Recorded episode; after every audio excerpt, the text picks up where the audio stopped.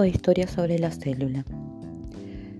La historia de los conocimientos sobre la célula está estrechamente ligada al avance tecnológico del microscopio, creado a fines del siglo XVII por el naturalista holandés Anton van Leeuwenhoek. En 1665, Robert Hooke crea el término célula al observar restos de paredes celulares en un corte de corcho. En 1675, Anton van Leeuwenhoek descubre organismos microscópicos de las aguas estancadas a los que llamó animáculos.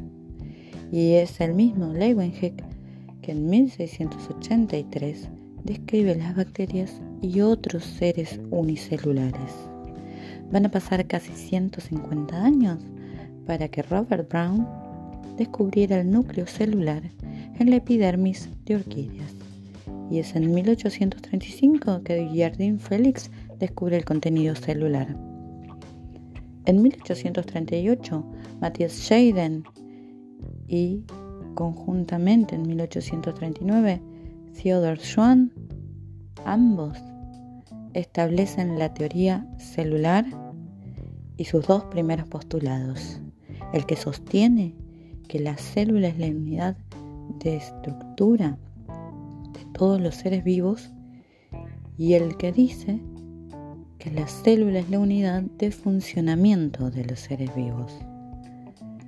Van a pasar 20 años hasta que Rudolf Virchow en 1859 completara esta teoría con el tercer postulado, agregando el concepto de que toda célula proviene de otra célula.